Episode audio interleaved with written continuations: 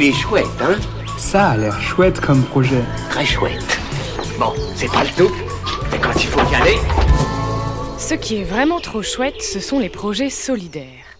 Aujourd'hui, je vous parle de Girls Can Change Agriculture, un projet porté par Global Impact Network, une société de conseil et de conception pour l'innovation en développement. Cette société a constaté qu'à Boulal, au Sénégal, des communautés principalement agricoles sont confrontées à de graves problèmes d'insécurité et assistent à la dégradation progressive des ressources naturelles, les condamnant à migrer. La cause le réchauffement climatique, la présence massive de monocultures et la rareté des moyens agricoles efficaces. Les femmes sont les plus vulnérables, car sont directement responsables de la production alimentaire pour les familles et ainsi grandement employées dans l'agriculture.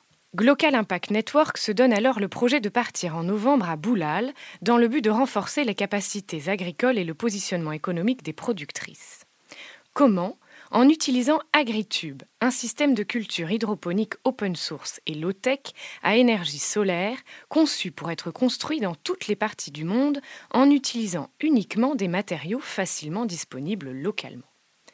Tous les détails sont à découvrir sur la campagne Ulule Girls Can Change Agriculture jusqu'au 22 octobre.